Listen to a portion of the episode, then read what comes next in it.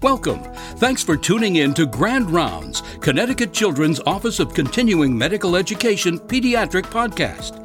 This podcast series will assist in developing new skill sets based on recent pediatric advances in a wide variety of specialties, identifying evidence based data to support improved outcomes in pediatric healthcare delivery, increasing knowledge about research with implications for clinical practice. And now, here's Grand Rounds. Good morning, everyone. Welcome to Grand Rounds uh, on this Tuesday morning. Good to have everyone. Hope you're enjoying your cup of coffee getting ready for, I know, a busy day. Uh, before I introduce the lecture, I just want to again recognize uh, the teams that have been very, very busy uh, in our inpatient units in the emergency department and our critical care units. Uh, the, the, physicians, the residents, the advanced practitioners, our nurses, our respiratory therapists, our pharm techs, everyone has been uh, really tasked with the surge in volume in respiratory viruses. Uh, I've never seen it like this. Been here for 25 years, and and uh, the volume is really something that uh, has never occurred within Connecticut Children's. Uh, I'm really uh, honored to work with such great group of people, professionals that have really given their all to provide the care for these kids that are coming in almost constantly throughout the night. So thank you to all of you. I hope you can get some rest and uh, we will get through this. Be not afraid. This is something that we have done before and we will do it again. We did it in the midst of the pandemic and we will do it again. So hang in there. But thank you from, from me and everyone uh, at Connecticut Children's in the Department of Pediatrics. Now, this morning's lecture is, uh, is one that honors uh, Dr. Robert Greenstein. Uh, Bob, as he liked to be called, uh, was one of a special kind of, of individuals and physicians within the Department of Pediatrics. and uh, this is the eighth Robert Greenstein Grand Rounds. Uh, and, and we initiated this back in 2015 as we established uh, this honorary Grand Rounds to celebrate Bob's formidable stewardship and exemplary accomplishments in pediatrics. And it will continue to remind us, as long as I'm chair, Dr. Greenstein's legacy as a caring pediatrician, a teacher, a mentor, an innovative leader in newborn screening and genetic counseling. And uh, the newborn screening component to this, which is he really was one of the pioneers in the country, is something that will be uh, obviously today will be a, a, part of the topic of grand rounds as we move forward. And also, it, it also uh, allows us to uh, thank the people that are, have uh, this program, have continued to work with this program, especially Dr. Karen Rubin, who's here in the in the auditorium today, or the, the studio, not auditorium, um, and she's been a formidable, uh, really steward in getting uh, Connecticut uh, to be at the forefront of newborn screening in the new era with innovation. So thank you, Karen, for what you're doing and keeping us moving. Today's Grand Rounds, I'm, I'm going to ask uh, Dr. Louisa Kalsner to introduce Dr. David Crone. Uh, now, Louisa is one of those other individuals that has been really working very hard here in at Connecticut Children's. Uh, she became head of the division of genetics uh, just a few months ago, and I'm so grateful with her for accepting that challenge. Uh, she is formidable her, herself, and, and Louisa received, I'm just going to tell you a little bit about her briefly before she introduces David. Uh, she received her BA in history from New York University, so I, I did not know that. So we, you know, we're going to talk about history a little bit, Louisa. Uh, she earned her medical degree from the Albert Einstein College of Medicine uh, she completed residency in pediatrics and child neurology and followed them with a fellowship training in clinical genetics, all at Boston Children's. Before joining Connecticut Children's, she was an attending pediatric neurologist at the University of Vermont Medical Center with my friend uh, Dr. First, providing care to residents uh, of Vermont and northern New York State. Louisa com- combined, uh, currently, she does many things, but I'm just going to focus on two of them. Uh, she combined her expertise in child neurology and genetics and really uh, significantly expanded our program in neurogenetics and really improved access of specialized diagnostic and treatment services for the children of Connecticut. The program receives referrals from all over the state and certainly even beyond the state for evaluation for those kids who have suspected uh, neurogenetic conditions, including intellectual disability, neuromuscular disease, global developmental delay, structural brain anomalies, and suspected inherited metabolic conditions, including mitochondrial disorders. Her second major clinical contribution at Connecticut Children's is the creation of the uh, unique Autism Spectrum Assessment Program Neurogenetics Clinic. The service is designed to provide a setting for a thorough, streamlined neurological and genetic evaluation of children diagnosed with ASD and Connecticut Children's ASAP program.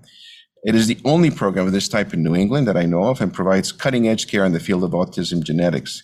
And patients in the ASAP Neurogenetic Clinic are offered the most current genetic testing available for children with with autism spectrum disorders. Families are counseled regarding the risk, and really, it's uh, it's something that we are very proud of. And, and again, now she's tackling the entire division of genetics, and and from that perspective, I really want to thank you, Luisa, for stepping in and helping us. Uh, I'm gonna ask you now to introduce our friend and colleague, Dr. David Crone, uh, who's gonna give us a really, you know, fascinating lecture uh, in advances in newborn screening 2022. Luisa?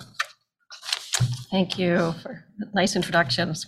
So it is my pleasure today to introduce Dr. David Crone, who has made the trip up to visit us from New York Medical College in Valhalla, New York, where he serves as the Director of Medical Genetics and the Chief of Medical Genetics at the Maria Fareri Children's Hospital. Uh, he's also the Director of the Inherited Metabolic Disease Center and the Biochemical Genetics Lab at Westchester Medical Center. Uh, Dr. Crone was born and raised in Dublin, uh, Ireland, where he attended medical school at the Trinity College of Dublin, and he did an internship year at Meath Hospital. He then came to New York to complete pediatric residency training at NYU Medical Center in New York City, followed by medical genetics training there as well. And he is board certified both in medical genetics and with specialization also in biochemical genetics. He is active in the clinical care of children with a broad array of genetic and metabolic disorders and uh, has participated in many clinical trials for treatments for metabolic diseases like Pompe disease, Gaucher disease, and uh, urea cycle disorders. Uh, particularly, he has been active in the field of newborn screening, which he'll talk to us about today. He has served for more than 20 years on the advisory committee for the New York State Task Force for Newborn Screening and also the New York Mid-Atlantic Consortium Work Group for Newborn Screening. He has written and contributed to numerous publications on topics ranging of treatment for specific metabolic disorders, uh, as well as to development of algorithms and guidelines for management of positive newborn screens, uh, particularly for some of the more recently added uh, disorders on newborn screening, like Krabbe disease and Pompe disease. We are particularly excited for his visit today, as uh, Dr. Crone is serving as the biochemical genetics consultant for the Connecticut Newborn Screening Network, uh, which Connecticut Children's is funded to lead uh, through the grants from the state of Connecticut, under some leadership from Dr. Karen Rubin. So we are thrilled to have Dr. Crone here today and have him share his expertise with us, and he's gonna be talking to us about newborn screening. Thank you. Thank you for the introductions, Dr. Salazar and Dr. Kalsner, and good morning. And um, so, um, as you know, I've been at Westchester for quite a while, and this is... Um, I've been involved with Dr. Pass when he was the head of the newborn screening program uh, in New York, and he invited me to get involved very early on once I arrived uh, in Westchester. And so uh, I've had quite a lot of experience, and over the years, we became a referral center in Westchester, and so I think it's of appropriate to talk about it today. So, um, we're gonna talk about the current updates, and I know you have the slides, so there's quite a lot of information here, so we can direct questions later um, to that. As I am from Ireland, we speak quite quickly, so but I hope you can understand me. So, um, let's begin. These are my disclosures. I actually do research, actually, and currently, we're very involved with research on Pompe disease, so uh, I may talk a little bit about that. So, um, just as an introduction, we're gonna talk about a little bit of the history of newborn screening. It's important to have the basis and also an understanding of why we do newborn screening, a little bit about the Recommended Universal Screening Panel, the RUSP, as I'll say, and how newborn screening has expanded from PKU in the 1960s to our current status of over 50 diseases being screened for. So I think that's uh, important to recognize. And also, we're gonna talk about some of the practices that we have in terms of how we manage newborn screening referrals. Um, and I think at the end, we'll talk about some of the things that are in in the foot in terms of development. Um, there's a lot of things happening in newborn screening at this time. So I always start with this slide, Baby's First Test, because it is the first test. And this is important because this was, this card uh, was actually developed. The idea for this card was developed by Robert Guthrie in the 50s. This filter paper is actually sort of the same since the beginning of newborn screening, and actually, it's become really important because not only can you do the newborn screening testing, but actually, you can you can actually retrieve samples and do testing later on. So it's actually really valuable, not only for not only for enzymatic testing, but actually for DNA testing. And it's actually possible nowadays to do an exome on a newborn screening card. So it actually can be very important for forensic analysis as well. So it has multiple uses, and it also sends, ends up as a DNA bank because we can actually retrieve samples um, from patients that passed on many years ago. So it's a very valuable thing. So it's important that it's collected correctly. So we'll talk about that as well. So to begin with, um, this is a bacterial inhibition assay plate, and this is really the brilliance of Dr. Guth- Dr. Guthrie in terms of how we screen for PKU. And this is the beginning in the 60s. Here we have a, an agar plate which contains all the essential amino acids except for phenylalanine. And you'll see that um, you have standards here in the center, and these are have a certain amount, certain percentage or concentration of phenylalanine. And if you get an enhanced of growth because the phenylalanine leaches into the agar, and therefore you have bacterial growth. And so when you have the enhanced growth, that was a sign this patient, this person here, this baby here, may have PKU. And so that's how we started newborn screening. This is actually Dr. Guthrie uh, looking at, an, at a bacterial, inhibition assay plate. Uh, there was an article done on him in Life magazine in the 60s. This is Dr. Guthrie here. And he was actually a microbiologist um, at the State University in Buffalo. So near and dear to us. So in terms of newborn screening, some of the milestones, so I guess we start in 19, I would go back to 1934 when Asbjørn Følling actually first described PKU in Denmark. So we're not quite at 100 years of understanding of PKU yet. And in the 50s was when Dr. Guthrie developed this idea for newborn screening. And then he had a pilot program in the early 60s and that became so successful that actually became um, actual practice. And I note that uh, Connecticut started in 1964. Actually, New York started in 1965. So you, Connecticut was ahead of us. And so in the 60s and 70s, we had, sorry, go back. Um, sorry, in the 60s and 70s, we had expansion, slow expansion of newborn screening, hypothyroidism, um, homocystinuria, maple syrup urine disease. And the big advance came in the early 2000s with the advent of tandem mass spectrometry. And this is what really allowed us to expand newborn screening. And this technology um, was used also to, to screen for PKU, in the, which is being current, done currently. And so this technology allows to multiplex testing, and it really became uh, allowed us to do, do screen from just 10 diseases to now 50 diseases. It also allows us to do enzyme assays as well. So it, it's the it's really made a huge difference to what we can do for newborn screening. in the early, actually early 2000s, the RUSP was established. Um, and there was a, uh, an important article, which I'll talk about uh, later, which defined the number of diseases which should be screened for. And since then,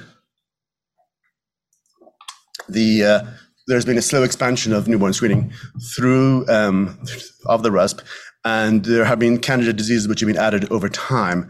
And we'll go into that in a little bit of detail. Uh, in particular, Pompe disease was, was added in 2015, MPS 1 and XALD was added in 2016, and most recently, MPS 2 or Hunter syndrome was added uh, in 2020 this year. So, what is newborn screening? The goal of newborn screening is early detection of children at increased risk for selected metabolic or genetic diseases so that medical treatment can be promptly initi- initiated to avert metabolic crisis and prevent irreversible neurological and developmental sequelae. So this was the what was thought of in the early 90s, and it really applies more to PKU because some of the diseases that we screen for now don't always apply to that. There is sometimes progression. Some of the patients do actually not do so well, um, but we actually make big make are making big differences in their health and long term care. So it's actually it is having a, a huge difference. So I think of it as in terms of oops, early diagnosis, intervention prior to onset of symptoms, and prevention of disease progression. So, what diseases are good candidates for newborn screening? So, thinking of them in, in general, we think of what are the criteria for newborn screening. So, the disorder produces irreversible damage before onset of signs and symptoms, but there needs to be a latency period before the disease onset. So, the patient can't be sick at birth, ideally um, although some of the patients can be sick within two days of age, so that's that's a problem for some of the urea cycle disorders in particular. Treatment is effective if it becomes early, and that's true for most of the um, diseases, um, and that's really important. And the natural history of the disease is known. So that is also a problem because many of the diseases were only recognized in the 90s, and actually some more recently, especially the CDH, CDGs. And so it isn't always clear exactly what to expect. And we are also by doing newborn screening, we're learning about the new pathology of the disease as well, because the natural history changes We're learning more about um, milder cases as as time progresses, and also there are some diseases in which perhaps they are remain asymptomatic entirely. So that becomes an issue as well. So the prototype disease is PKU, of course, and in the Caucasian population has an incidence of about one in 10,000. And uh, as we know, phenylalanine is neurotoxic. It produces a progressive leukodystrophy. And so patients who were undiagnosed prior to newborn screening um, all developed intellectual disability. And we're actually managing some of those patients now. and uh, actually, they do better if we can manage them, even if they're in their 60s, um, because it, it, makes them uh, it makes them more stable um, in terms of their uh, how they interact with people. Also, so the, the newborn screen looks for elevated phenylalanine um, which is, has always been the case. Uh, we also look at the ratio of phenylalanine to tyrosine.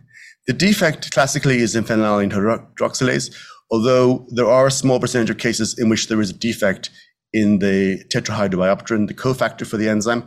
And that was recognized um, later. Uh, and it's uh, quite important in consanguineous populations in, in Saudi Arabia. It's quite common in, in Pakistan. It's quite common as well. Um, and so it's important to look for those once you do the initial diagnostic workup. Treatment is now recommended for life. And also, it was also recognized of, about the maternal PKU effects. It's now recognized that it's very important that mothers with PKU have to be very tightly controlled during any pregnancy. So, um, MCAD deficiency is important because it's really the reason why expansion of newborn screening occurred. And this is the most common fatty acid oxidation disorder. And it mostly presents with hypoketotic hypoglycemia. That's the episode. And so, in the severe disorder, before we had newborn screening, about a third of patients would die the first time they had an episode. And and the thing about this disorder is patients remain asymptomatic if they're totally well. So they're feeding well, they're doing well, they remain asymptomatic. And so the importance of newborn screening was to recognize these patients and to make the parents aware that these patients were at risk for hypoglycemia and then have a treatment plan in place if they were sick or not eating, bringing them into the hospital, do IV, IV glucose, etc. So once we know the diagnosis, the patients don't actually deteriorate. And that's really important because um, it's important that they're recognized early. And this has really been one of the keys of uh, the expansion of newborn screening. Uh, the gene has been cloned, and uh, the use of carnitine is controversial, but some patients actually become quite deficient, so especially the severe patients, and so we have to uh, supplement them as well. So, moving on to the RUSP itself. So, it's a list of disorders that is recommended by the Secretary of the Department of Health. So, it's a federal recommendation. Okay, so we recognize that. Newborn screening is a state mandate. Each, each state chooses what disorders to screen for. So, there is a, a slight um, dichotomy there, uh, which needs to be uh, recognized. So, um, so the, once this RUSP was established in 2006, now there's more of a, a sort of a academic reasoning behind how other disorders are added, and so that becomes it becomes a more of a challenge. But it's it's more reasoned in terms of how orders, disorders are added to the RUSP, and that's that becomes quite important. And we'll talk a little bit about that now. So before the RUSP, and this is actually quite interesting, uh, there was actually a survey among biochemical geneticists around the country looking at what disorders they thought were, were good candidates for newborn screening. And you'll see that the top scores down here, I think you have the slides, are for MCAD, PKU, congenital hypothyroidism, biopterin, um, biotinidase deficiency. They were thought to be really good candidates for newborn screening. At the time, I don't know, that's interesting. At the time, um, there was no effective treatment for many of the lysosomal storage disorders, and they were thought to be very poor candidates. The lowest score here is for Krabbe disease, followed by Pompe disease and the other LSDs. So it's interesting how times have changed. So that's between 2005. Um, actually, the first treatment, the, my, first uh, myozyme treatment, enzyme replacement therapy for Pompe disease was not available until 2006. So at that time, there was nothing available. So this is the survey, and this is the status of, of survey. So at, at that time, it was chosen, um, 29 diseases were chosen at that time to be primary um, targets for newborn screening. And since then, uh, seven have been added. So this is the actual current primary core, core conditions for the RUSP. And you'll see that it's divided into a variety of classes. So if your organic acidemias here, which include methylmalonic acidemia, propionic acidemia, isovaleric acidemia, Then you have the fatty acid oxidation disorders. You have MCAD deficiency and VLCAD. So they're, they're, they're the most two most common. You have the amino acid disorders. You have PKU, maple syrup urine disease, tyrosinemia type 1, which is an important disorder, and actually we have now a very effective treatment. And you have two of the uh, urea cycle disorders are also on newborn screening. Um, but of course, with citrullinemia, often the patients uh, are sick before before they actually the newborn screening result is available. So that's that's sometimes the newborn screening is too late for those patients. And the diagnosis comes later. You have the endocrine disorders, hypothyroidism, and CH, hemoglobinopathies. And then since then, there's been a series of disorders which have been a- added. Um, so the ones that have been added to the since since beginning of schedule were SCIDS, of course. Um, you have um, hearing loss and uh, critical cyanotic congenital heart disease. Those are actually important. They are part of newborn screening, although they're not part of the actual heel prick test, of course, but they are part of, new, of the newborn screening program. We have MPS 1, XLD, SMA, of course, uh, and these have been added um, since 2006. Okay. The, the secondary markers, which are also part of the RUSP, are basically come along for the ride because the markers for some of the disorders are not specific.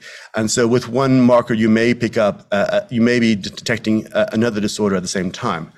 Um, most of these are very rare, but a couple are important to recognize. We do see um, patients with cobalamin C deficiency, and that's important because those patients uh, can, can, mimic uh, methylmalonic acidemia or homocystinuria in the beginning. And it's important that those patients are teased out because they have a different type of treatment. Um, the rest are very uncommon. In the fatty acid oxidation disorder column, we see a number of patients with CPT1A and CPT2. Uh, um, the rest have, we haven't really seen. We've seen a GA, GA2 before newborn screening occurred. With the amino acidopathies, we see a lot of patients with hyperphe. So this is the more the milder variety of, of PKU. Same enzymatic defect, but different. Uh, they have some residual activity. So those patients we do see. The tyrosinemia type 2 and 3 are actually not uncommon, and we have a number of patients we're seeing with that, so that's, that's important. Um, we have a few patients with arginase deficiency, although it, overall it's a pretty rare condition. Uh, and we have one consanguineous family with hypermethionine Um, the also you have um, the other ver- forms of galactosemia, which we really haven't seen any of those. And then you have the T cell related disorders, and actually, um, so so actually, off, sometimes we actually uh, diagnose the DiGeorge syndrome on newborn screening. So that's an important thing to, to be aware of. So here is the, the what's happened with the RUSPs, basically, and, and I mentioned those diseases which have been added, and this is this is down here. Also, there have been many candidate diseases which have been uh, um, requested to have put on the RUSP, but actually have been declined because of lack of evidence. Uh, it's notable that Krabbe disease uh, has not been added to the RUSP because of the there's not enough evidence of the effectiveness of treatment long term. Uh, and initially, Pompe disease was not added because at that, at that time there wasn't enough information on long term outcome and it required a pilot program of newborn screening actually in Taiwan to convince the benefit of, of screening for infantile onset Pompe disease. The later onset disease, Fabry disease, is a late onset disease which may add, be added to newborn screening. It is actually is already screened for in Illinois. So that's another important point. There are certain uh, diseases which some states will screen for, which are actually not part of the RUSP, and that's sort of an interesting factor as well. Um, Niemann-Pick type A and B is not part of the RUSP at this point, although a new ERT has become available just recently. So that's may potentially be on newborn screening as well. Um, so, you know, and these are numbers, you have this in your, you can review the slides later. The other thing that's uh, important about newborn screening is that it's not the same in every, every state.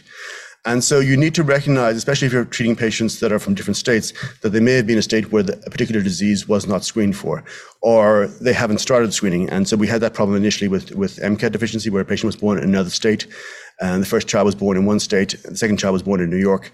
And we discovered the diagnosis in the first child when the first second child was, was actually in the hospital. When the first when the second child was diagnosed by newborn screening, the first child ended up with their first hypoglycemic episode at that point. And that's when we made the diagnosis of MCAD deficiency. So they had not been screened for because well, they were in a different state. Um, so that's important to recognize and also to know when, when they were screened for, because when you're doing your screen, when you're looking at a patient with, with potential metabolic disorders, it's important to know when they were born and if that disease was screened for. So just to, as part of it. And, and there's still many patients will be diagnosed clinically. So for instance, with late onset Pompe disease, since we only started screening in 2015, there are many patients who are still coming to, coming to attention uh, now clinically. So just looking at Pompe disease, as it's something one of my interests, there's it was adopted by the RUSP in 2015, and you'll still see that at this point, it's not been. It's only about half the country which is screening for the disorder, so that's something to be aware of. And so there are still many patients with infantile onset Pompe disease who are picked up clinically. Um, Pompe disease is a lysosomal storage disorder. It's a defect in uh, acid alpha glucosidase deficiency, also known as GAA, and it leads to accumulation of glycogen in muscle. And you have, uh, as a result of that, you have progressive, progressive muscle damage. And these patients, um, especially with the infantile form, can present with cardiomyopathy, um, which progresses rapidly um, without treatment. So usually patients who are undiagnosed will die by about a year of age. Um, so the onset is at birth, generally with the infantile onset disease. With the uh, later onset disease, there's this, obviously a spectrum in terms of the activity of the residual activity of the enzyme. And so we can have later onset, which can occur after the first year and may go on for many years. May, these patients may not present clinically for many years. Um, in patients who uh, have been followed through the survey of the registry, patients with late onset disease usually go between 10 and 12 years before a diagnosis is actually made. So they have progressive muscle disease and go, go for quite a long time before a diagnosis is confirmed. So we consider this a spectrum disorder now. Even within the infantile onset cases, since we've been doing newborn screening, some of the patients will have the cardiomyopathy at birth, but some patients do not develop it till uh, maybe one or two months later. So it's actually uh, of age. So it's actually even within that group. So it depends. The CRIM, the CRIM negative patients, the more severe patients who don't produce any enzyme tend to be more severe, whereas the CRIM positive patients who may have some residual activity may just hang out for a little bit longer before they developed the, the cardiomyopathy. So, um, but usually these patients still will start to have symptoms. They'll be, be floppy, hypotonic, have difficulty with feeding, and eventually they'll be detected to have the cardiomyopathy. Um, we actually had a patient came to the hospital who had difficulty, who went on to the vent because of pneumonia, and eventually they couldn't come off the vent, and they were discovered that they actually had uh, Pompe disease. Um, with the late onset disease, again, it's it's quite variable, and so how the patients present clinically can be quite difficult to understand uh, in the initial phases, and a lot of patients will not be diagnosed. But uh, as as it progresses, it becomes much more obvious. We actually had um, one of the referrals. The patient was clinically stable, and um, a referral from um, from GI because the patient had persistently elevated liver function tests. Luckily, the, the astute GI specialist thought of doing a CPK and found out that that was very high. Patient was then referred to us, and where we made a diagnosis of Pompe disease. So that sometimes the referrals come in different patterns. So it's something to think about as well. This is sort of quite complicated. This is the algorithm for detection of Pompe disease. And it, it, varies between states because some states will actually do molecular testing as part of the second tier test, some will not. So a patient may come to you with uh, an enzyme activity and uh, molecular diagnostics done at the same time, but often that's not the case. And we're also discovering that a lot of the patients have private mutations. So it's un- sometimes it's unclear um, if they've ever been detected before, or if that combination of of, of um, pathogenic variants has been has been identified. So it can become quite complicated. But if a patient has um, very low activity and evidence of cardiomyopathy, then that, that patient likely has infantile onset Pompe disease, no matter what the variants are. But it's it, it's getting better. We're getting better at actually understanding what the patholog- pathological variants are, and there is a a good uh, database of the variants on the Erasmus site and the University of in Rotterdam, they have a very good site which goes through the variants and helps us understand um, what's going on, and also understanding if the patient is a CRIM positive or CRIM negative, because that's important for uh, therapeutic interventions later on. So that's something to think about as well. Um, but we're getting so the patients that we bring into the hospital, we tend to get their bring them in, and we tend to have a cardiac evaluation done on the on the day of the first visit, so we can understand if the patient uh, has evidence of cardiomyopathy because we want to start that patient on treatment as soon as possible. So um, MPS one, also known as Hurler syndrome, was um, also added to the RUSP about four years ago. This is one of the mucopolysaccharidoses. Um, it's a defect in alpha L iduronate deficiency. We've had a number of referrals, um, but so far all the patients we found have had pseudodeficiencies, alleles, So they do have low uh, activity, but when you do the uh, actual evaluation of the patient, we always measure the urine GAGs, okay? And sorry, and these patients will have normal GAGs. Um, and so, and then when you go on and do the molecular analysis, you can understand the patient may have a, um, one of the pseudodeficiency alleles, and that clears up the diagnosis. So that's that. I think there's a lot of referrals because of that. Uh, we haven't actually yet seen a real case, so we're waiting, we're waiting for that. But we have seen a number of, of, of referrals for Pompe disease. The latest kid on the block is MPS II, also known as Hunter syndrome. Remembering this is an X-linked condition, so that's something that we'll have to think about when we actually do counseling. It actually is screened for already in Illinois and Missouri, um, but um, and again, we're waiting to see how these patients do. There is a ERT for these patients, um, and also bone marrow transplantation is a, is a consideration as well. So this is something that we'll have to see how this progresses. And I think it's there's a pilot program already in New York and they plan to add it in the next few months, I think. So, talking more about uh, generalities about newborn screening, one of the things that I got involved with um, through the SIMD was the idea of timeliness in newborn screening, which is really important in terms of when we should hope to have results on time on critical um, patients. So the idea is that we should have results on patients by about five days of age, and this is a goal which is part of this protocol. And also, um, all, we should have all the results by about seven days of age. Um, so this is sort of that we can see the patients and, and, effect treatments as soon as possible, especially for the disorders where timeliness is really important in methylmalonic acidemia, the severe citrullinemia patients, etc. So uh, trying to take those before they actually get sick, especially tyrosinemia type 1 as well. Um, and so the time frame um, for newborn screening collection has actually changed when I was in the initial phase in the early 90s, it was between 48 and 72 hours of age. Now it's 24 to 48 hours. So we're actually moving this everything a little bit up. Um, and so that's changed. And that's an important thing um, to be to be aware of. Uh, and it's important that it's not done before 24 hours of age, um, but on, sort of between the sort of just before the patient is discharged in most cases. And this shows you the timeline here. So A is being the ideal uh, set. Uh, so a sample is unsuitable if it's less than 24 hours, but actually the newborn screen program will process the specimen, but then will require a second specimen. So actually our protocol is that if a patient is admitted to the NICU, we do a newborn screen on admission to the NICU. So that could be in general with prior to 24 hours of age, and then it will be repeated. Um, so that's important. Um, so I think surveys have shown that between 12 and 24 hours of age, the samples are relatively okay but it's, it's ideal to have it done in 24 hours. That's why a repeat specimen will be requested. So the reason for that is that um, there are effects in the first 24 hours. So there are some maternal effects, especially with the enzyme assays. So um, it was interesting. We found um, we had a normal assay on a NICU patient uh, for Krabbe disease, and it was done prior to 24 hours of age. And then a sa- second sample done at about a week of age actually was uh, positive. It was actually a late onset case, but it's interesting to see that some of the late onset cases could be missed. Um, so it's important for enzymatic analysis um, that they're done in time.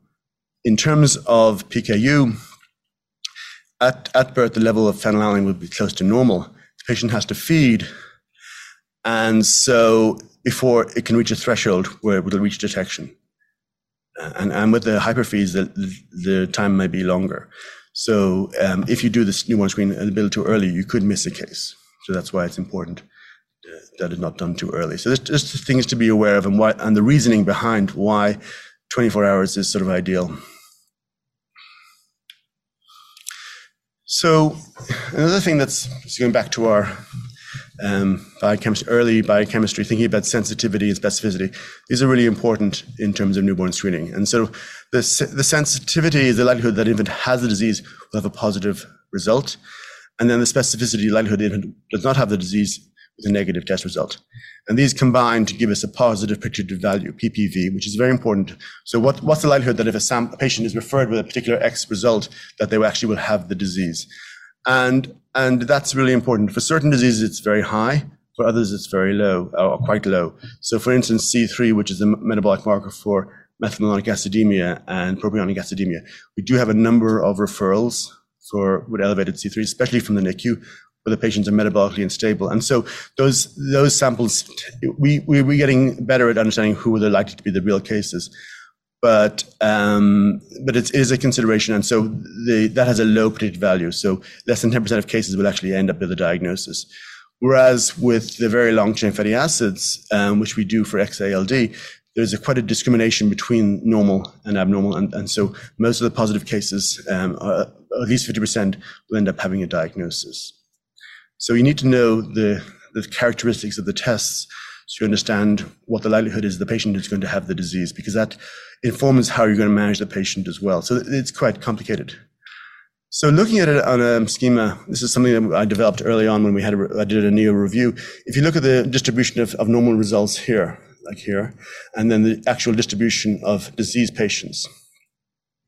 So if you didn't want to miss any cases, you would have move your move, move your cutoff to here, so you wouldn't miss any uh, any uh, you, uh, you move to here. Sorry, so you wouldn't miss any um, disease cases, but you'd end up with a whole number, a larger number of false positives. Okay.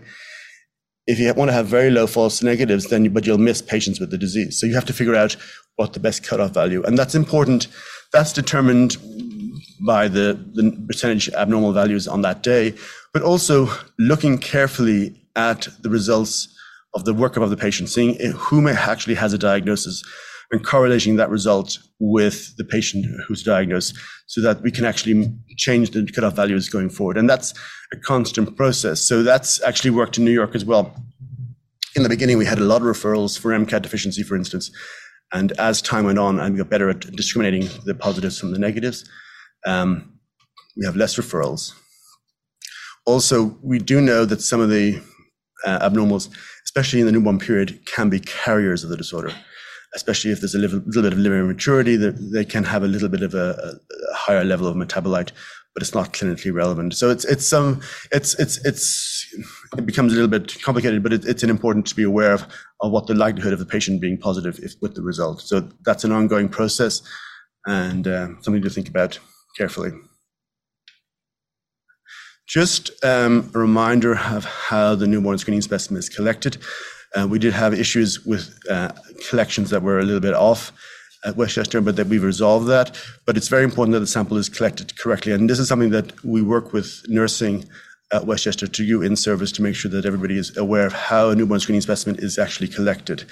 Um, so you, notice that, that on the card, you can't really see here, but you'll see the circle here. It's very important that the sample actually goes to the actual edge of the border. If the sample is too small and not filling the border, um, the the actual volume of blood on the specimen is, is actually low, and that could give an abnormal low result, and that could miss a case. So it's very important that it's done properly. Also, these are sort of some of the some of the type of cards that end up in the state. Even cards with no blood spots have been sent. So obviously, you'll have no result there.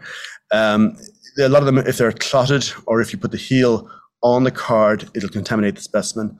Um, here, here you have like a lot of blotchy sample. This is not adequate. Here, this sample was flooded. There was a lot of blood, too much blood here. So it's important that the cards are examined before they're sent to the state, because uh, you, you it, leads to delay. First of all, not only is the sample incorrect, but it delays di- potential diagnosis, and that could have serious consequences. So it's important that the sample is ex- is examined by the nursing staff before it's sent out.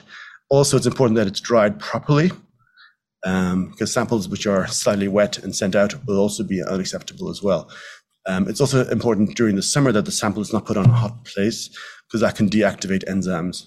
So that leads to a lot of false positives, especially we've seen for galactosemia. So it's important how the sample is, is, is transported as well, not put on a hot dashboard. Um, so these are all, all factors which can lead to false positive results. Um, so this is what happens in New York. I'm not sure exactly what happens in, in um, Connecticut. So what happens? Um, so uh, initial, we know that about 10% of uh, samples will have to be repeated. Most of them are done by the by the pediatrician. So if there's a mild elevation, the sample will be repeated. And um, if it's negative, that's the end of the situation.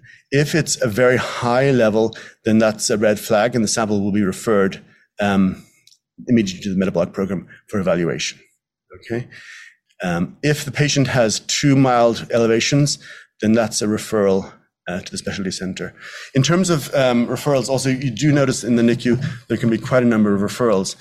Um, and it's interesting that sometimes you see one disorder for the first referral, a second disorder for the second referral, um, and so, and even a third referral with the third disorder. So they can be quite complicated uh, in the NICU and they have to be carefully, carefully followed up. So in terms of optimizing newborn screening, you need to make sure the sample is done correctly. It's transported. Samples are transported now every on a daily basis. You don't hold on to, you don't batch samples till the end of the week. Um, obviously, the timeliness is very important, and then the confirmation. And, and so the, the workup of the patients should be sort of streamlined. We have developed algorithms and, and workup algorithms for all the disorders so that we can, so that all the staff can get everything ready when a patient is referred. Obviously, the treatment is adjusted to the individual. Um, obviously, if it's a mild case or a severe case, that'll depend on how we do. And then, of course, the long-term follow-up is very important, so we know how the process is working overall. So um, when we see patients, we obviously the patient will be called in, and um, we'll see what the results are like, and that'll determine how quickly we need to see the patient. If it, if it's uh, a patient who's some distance away and we're concerned about the patient, we may have the pediatrician, local pediatrician, do um, electrolytes on the patient before we see them. If if we were concerned that the patient may be unstable, if the level is very high, then we may just have the patient come into the emergency room immediately so that we can do an evaluation there on the spot. So we can do that if we need to. Um, we did during COVID. We did a lot of telemedicine referrals. So we partnered with the local pediatricians, and um, they helped us get this get the specimen sent on the patients as quickly as possible. Um, and that helped us really ma- manage. And we did a lot more um, molecular diagnostics. That's really when we started doing a lot more molecular diagnostics for the patients because we could do it on a on a, a finger stick or even a swab. Uh, and they were, you know, it was very helpful to send samples to Invitae or GeneDx at that time that helped us with uh, completing the diagnostic workup uh, quite efficiently.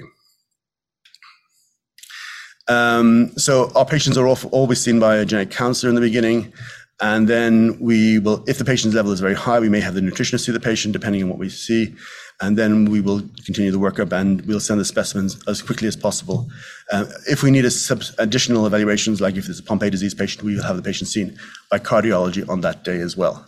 And a lot of the follow-ups are done by telemedicine. If we think it's going to be a negative result, we, we generally will do complete the case by telemedicine, and uh, and that helps us to uh, to do it as rapidly as possible. So, just you know, we have a lot of advances in newborn screening in terms of detection of newborn screening. We have the bacterial inhibition assay play at the beginning, the multiplexing by tandem mass spectrometry.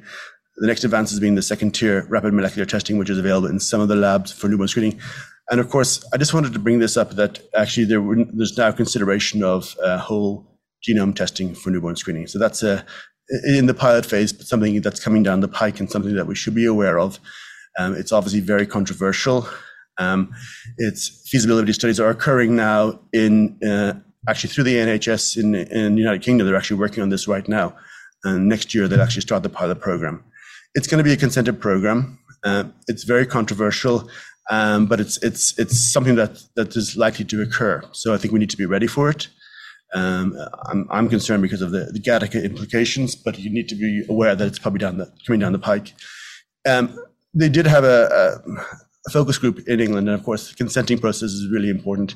And who will have control of the information is uh, obviously a concern. I think what's going to happen in the beginning is we'll just look for the disorders which we actually can um, evaluate or treat at that time but this data will become available long term. So basically, it's a full genetic workup at the, at the beginning of life. So very controversial, but just something to be aware of and to think about going forward. So there are some future candidates for newborn screening. This list is not exhaustive. I think Duchenne muscular dystrophy is potentially a good candidate as we get better with the, with the treatments, the exon skipping treatments. Um, that's something that's going to come down. And also, there's now a very good, robust trial that's occurring for gene therapy. So that's a consideration. The rest of the mucopolysaccharidoses have, a lot of them have ERTs, which are quite successful. So they become good candidates. Batten's disease is another consideration as well. So that's, that's a consideration. So I think just keep an eye on that. Just the last couple of slides, I wanted to talk about best practices for talking to patients. So we like to bring patients in as quickly as possible when we have a positive result. And we have, if, if we can't see the patient on, on a Friday, we avoid calling them on a Friday. We try to call them on a Sunday, actually, to bring them in. Um, and then we, we have established protocols for managing the patients. the, we try to have the staff say that the results are elevated and please come in and avoid telling the patient over the phone what the disorder is likely to be. Uh, when we had the early screening for Krabbe disease, we had patients over the weekend calling for Duke to arrange for bone marrow transplant. So we have to be very careful with the information. We try to bring them in as quickly as possible so that we can explain the information because everybody goes to Google almost immediately when you tell them what it is. So we try to bring them in, remembering that this is not a diagnosis and, and we need to see the baby. Um, and so we have a treatment plan in place, and that's important. So lastly, um, newborn screening matters. It makes a huge difference for many patients that are diagnosed. It can change lives. Remembering preliminary results are preliminary. Newborn screening has its limitations, remembering that there's quite a number of false positives. And, you know, we need to uh, contact the patients and other healthcare specialists to make them aware of the diagnosis. And having management protocols in place is very important. And finally, just in summary, um, remembering that newborn screening is the largest public health program in the country. More than 4 million infants are screened annually. It continues to evolve with the development of the RUSP and also new technology. And it's also important that we evaluate, evaluate the benefits of each disorder over time and seeing how they're doing. And, and screening on a molecular level has potential benefits, um, but also being, being aware that there is preconception and prenatal testing going on. So we now have many of the disorders are being diagnosed during pregnancy, so something to be aware of. And remember, finally, that the screen is not a diagnosis. Patients need to be seen first. Okay.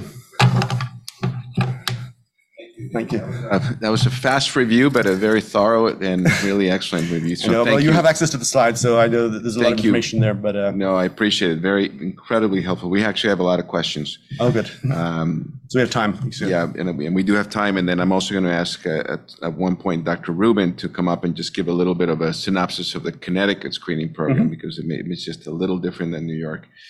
Um, first question is, is and this probably, uh, how has the advent of gene therapy affected newborn screening and counseling around it? So gene therapy. Well, gene therapy is, is sort of in the experimental phase. So there are a couple of the disorders which for gene, which gene therapy is becoming uh, pilot programs are are evolving. So I think MPS one, S spinal muscular atrophy, um, MPS two, they're they're in the pipeline in terms of, and also or also the organic acidemias. There's some therapies that also in. It's all.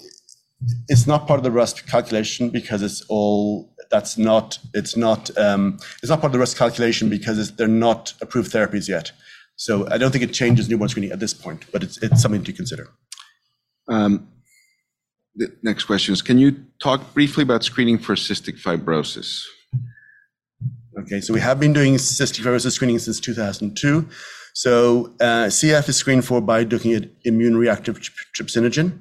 So elevated levels are uh, patients who have elevated levels are it's associated with CF. Um, so in New York, they do the IRT, plus they do molecular testing looking for the common mutations. And so if a patient is then uh, has an IRT which is elevated and mutations, or if they have a very high IRT, they will be referred. And then at the center, the generally will do a sweat test and I think if it's over 60, that confirms the diagnosis. Of course, there are many patients who have a level of 30 to 60 whether it's, it's a gray zone diagnosis. That in general is how it's done. Thank you. In, in follow up to the SMA, Dr. Jula Aksadi, who's one of our uh, chief of neurology and also an expert of neuromuscular diseases, just says wants to mention that SMA newborn screening will miss about 5% of patients who are heterozygous for point mutations. That's correct. Yes and obviously that has implications based on, uh, on, on gene therapy, which is now available. Um, as a biochemical geneticist, do you collaborate with a molecular geneticist in newborn screening? Um, well, in, in New York State, they do have molecular genetics. So they actually have a newborn screening is molecular specialist in molecular genetics. So we collaborate with a lot of labs. So the newborn screening does a lot of the molecular genetics for us, but we also collaborate with other labs to do commercial labs to do the genetic testing. Um, Oh, yeah, we do work with them closely.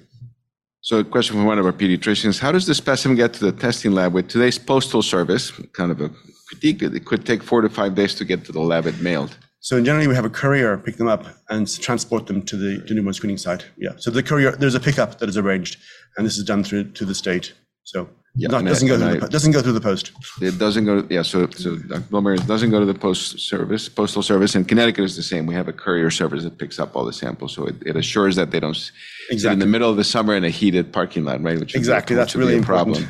because we don't because some months, some some years we've ended up like with suddenly there's a lot of referrals with galactosemia. We have like one a week. and this is, this can't be right. yeah. Um, there's some additional evidence that stem cell treatment would slow the progression of Krabbe's disease, uh, is, uh, which speaks to the, the, need for newborn testing. You said it's not included, or it is included? It's included. It's not in the RUSP, but it is in newborn screening for New York. so it's not in Connecticut.